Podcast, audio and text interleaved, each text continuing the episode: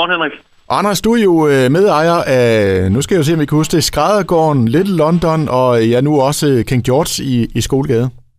Ja, det er korrekt. Ja, og en øh, branche, tør jeg vel nok sige, som i den grad har været ramt af corona. Det har vi virkelig, det må man sige. Mm.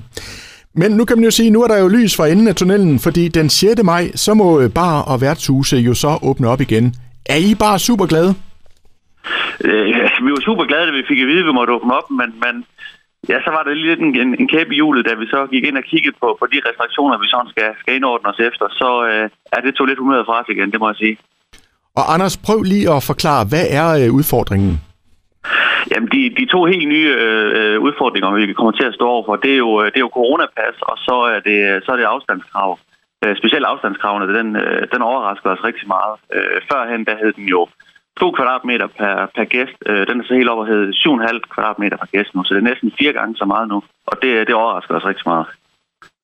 Og nu er jeg ikke særlig god til hovedregning, men jeg kan jo godt regne ud, at det gør jo, at I kan ikke have ret mange gæster inde.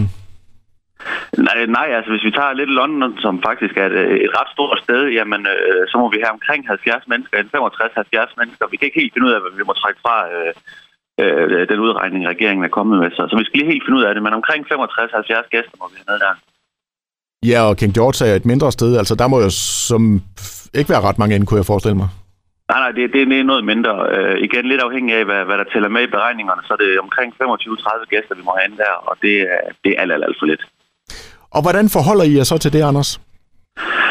Jamen, vi går lidt og, og afventer. Øh, vi, vi har en brancheorganisation, som lige nu lidt kæmper vores sag og siger, at, at det, er, det er helt hul i hovedet, det her med 7,5 kvadratmeter per gæst. Så øh, lige nu går vi faktisk lidt og afventer, om, øh, om vi overhovedet vil åbne op her til, til, til den 6. Fordi vi, vi, vi kan simpelthen ikke få det til at hænge sammen med de afstandskrav. Så vi håber, at, øh, at de kommer ned på, på 2 kvadratmeter igen per gæst. Øh, og det bliver der også kæmpet for, ved vi. Så vi går lidt og afventer. Men altså, hvis det ikke lykkes, så kan konsekvensen være, at de må sige, nej, det, det kan vi ikke lige nu, fordi det kan simpelthen ikke betale sig. Det bliver, det bliver for dyrt for jer.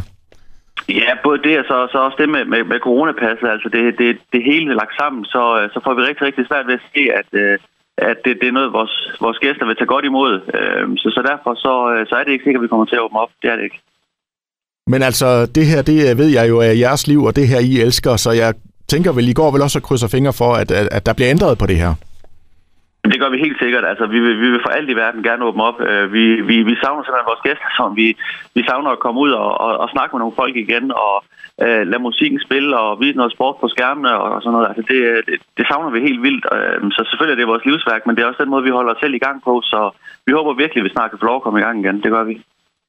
Det krydser vi fingre for, Anders, at uh, det hele det lykkes. Og så vil jeg da sige tusind tak for, for snakken og en god dag til dig. Ja, selv tak, og lige måde, Henrik.